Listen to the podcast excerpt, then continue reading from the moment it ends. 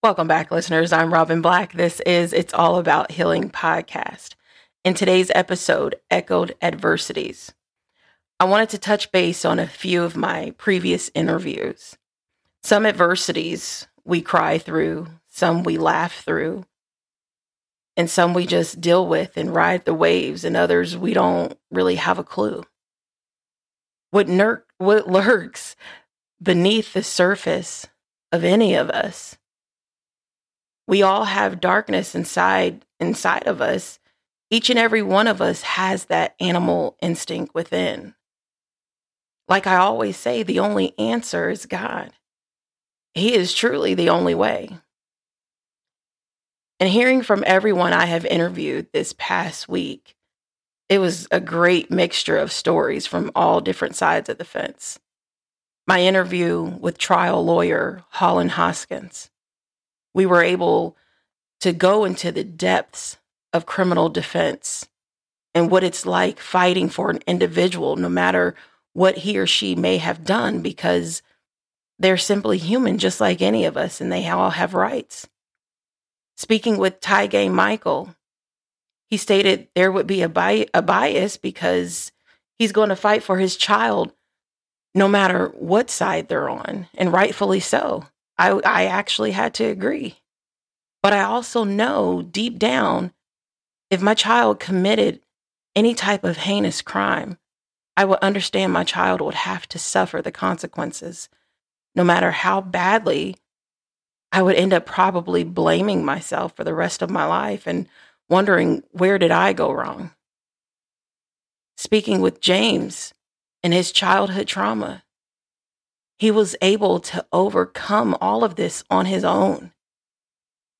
And a lot of us have to be our own hero all the time. Speaking with Chris, he was on both sides of the judicial system. The mental battles, the mental strength it takes for him to continue to fight for himself and to stay on the right path, but also having the heart to help others because he doesn't want others to have to go through what he did. It's all absolutely beautiful. Hearing from everyone, and also each and every person that I interviewed agreed to it without hesitation.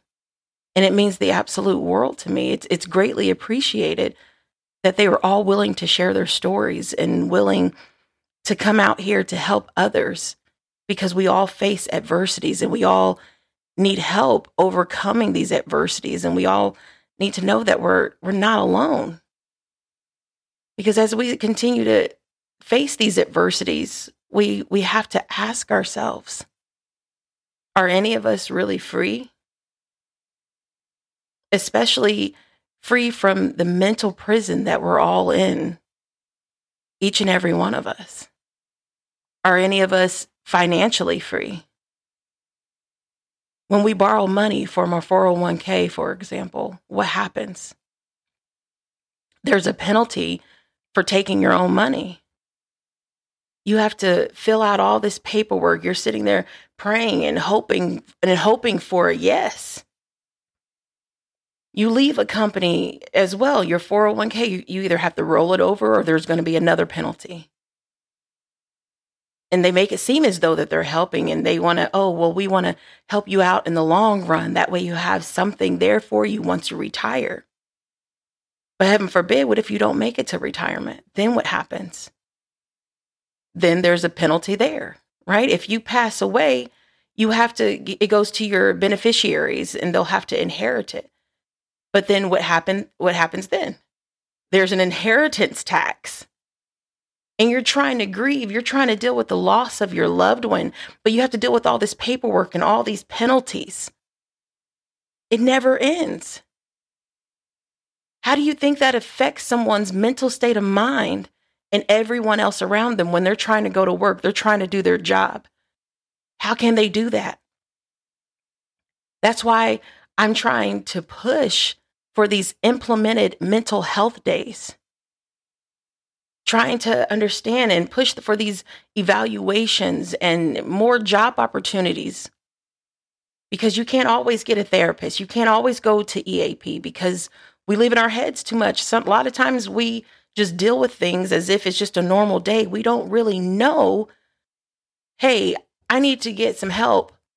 I should be talking to someone about this. We don't know. Half the time, we don't even realize that we're in the middle of a battle until someone brings it to our attention. Everyone is suffering. We're suffering as a whole. And it's it's it's the same with our cars and our houses and, and this student loan. The borrower is forever a slave to the lender, no matter how you slice it. This student loan forgiveness program, why do we have to apply for it? You're the government. You already have everything you need when we filled out the application, you, you got everything. When we filled out the application for the loan, you had everything. It's the same way with this yellow star on our license now. They need your marriage license, your divorce decree, your birth certificate. And if you're anyone like myself and you're a CDL holder, the BMV has all of that information already. Why do you keep requiring the same thing? Even if you get a government job that requires um, fingerprints, you get a gun permit fingerprints. It's already in the system, yet you need it over and over again. Why? Maybe somebody can tell me. Maybe I'm wrong. I, it just it doesn't make sense to me. But if someone murders someone, those same fingerprints that were taken 30 years ago or so, somehow they pop up in the system and they find a match, right? But you can't just give me a yellow star for my license and wipe out my student loan debt all at once, stop, wipe out everyone's student loan debt all at once? Why do we have to apply every single time? It's all about control. If more of us were financially independent, it would make the enemy very upset because they would have less control. That's why we can't always be so willing to let so many people have access to us. It leaves room for manipulation. I believe the reason that there's always two sides and so much segregation because together we stand and divided we fall. If we keep fighting, the rich stay rich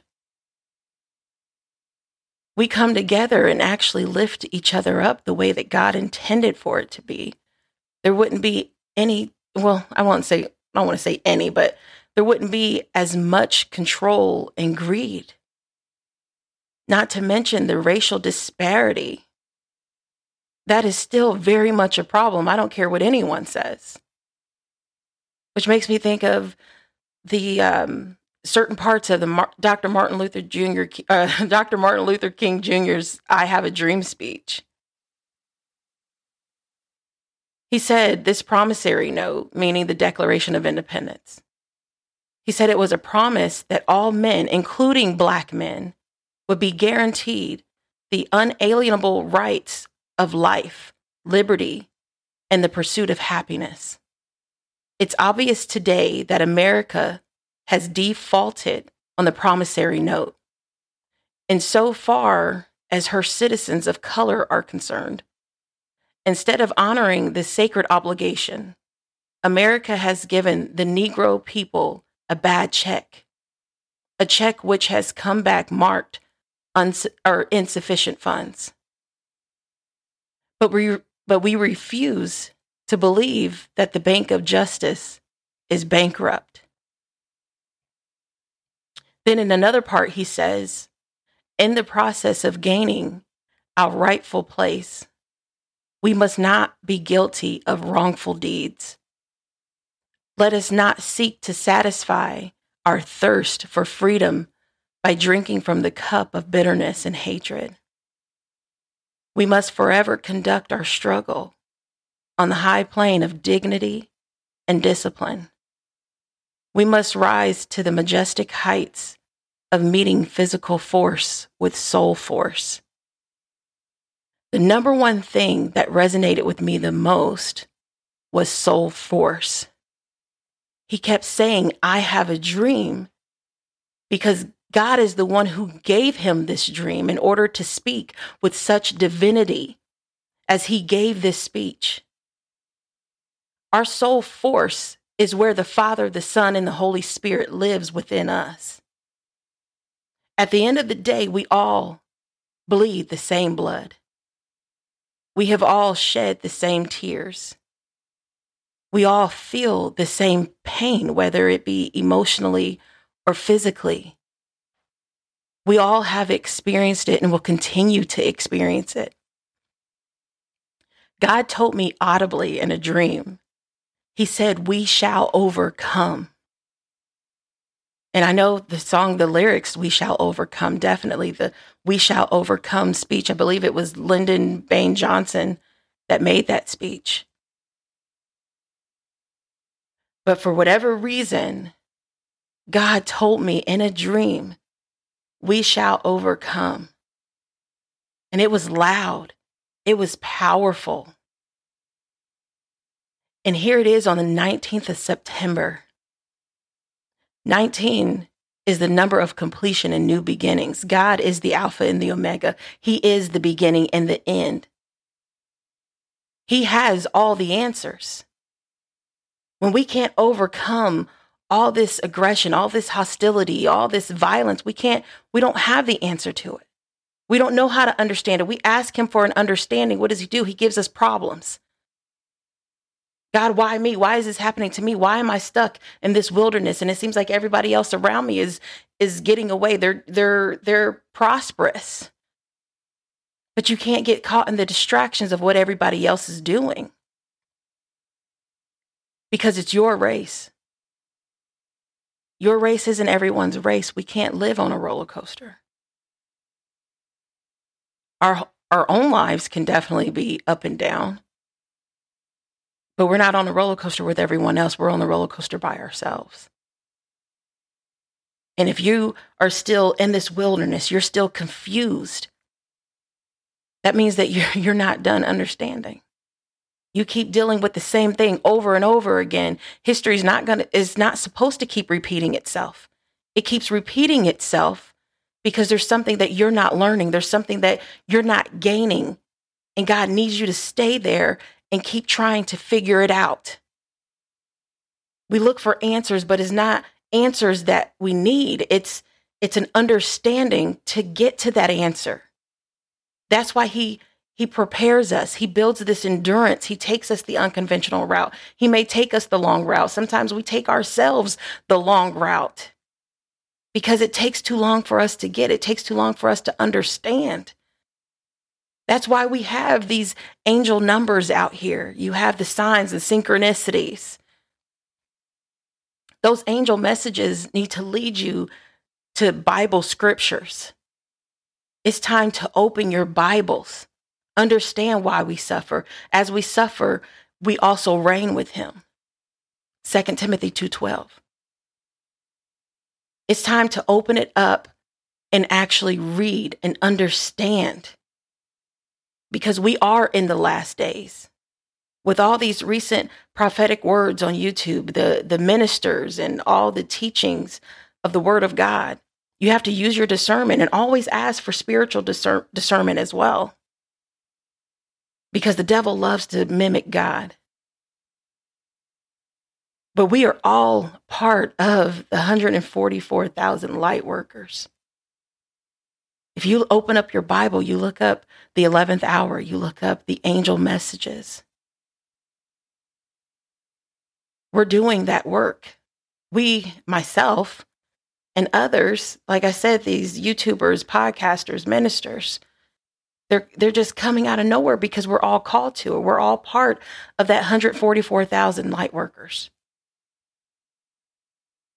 It's time to repent it's time to get right with God, get in alignment. Just as the Holy Spirit lives in you, you have to have your heart, your mind, and your soul in alignment with His because it's your heart. Your heart is what He reads, it's what He feels. And it's so deep, and you have to heal. That's why I say it's all about healing Healing is what creates alignment. Everyone, it's time to pray and repent because God loves you and He's coming back. We are definitely in the last days. Everyone, stay blessed. Amen.